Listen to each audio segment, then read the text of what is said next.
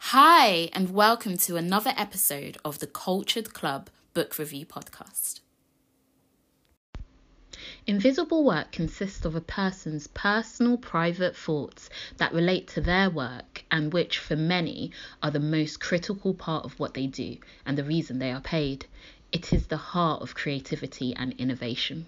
Taken from Invisible Work by John Howkins. Office workers, are you currently flexibly working from home or are you working a traditional location based 9 to 5?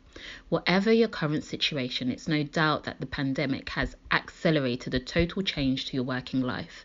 But has it also changed the way you view your job? Now, I do love a good book on career development and productivity. The story of this book and I begins as I analyse my career as a marketer in a world where the concept of offices are fast disappearing, and how, as you may have it, almost 99% of my own work starts off as invisible. Invisible work is a visionary exploration of the creative process in a changing world, throwing some really interesting insights into the concept of the knowledge economy as an ideas business and the nature around working from home and the rise of AI. How can invisible work stand the test of AI? This is explored in the Mindful Machines chapter, and it turns out humans might be able to, as we're better at explaining.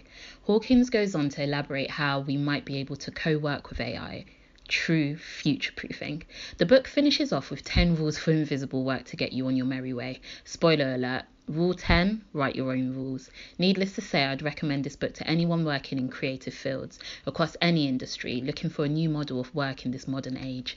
It's a dense read that you would have to take a chapter at a time, a book packed full of insights into what might be the future of work. I'm looking forward to reading The Creative Economy now, the book that John Howkins is most known for.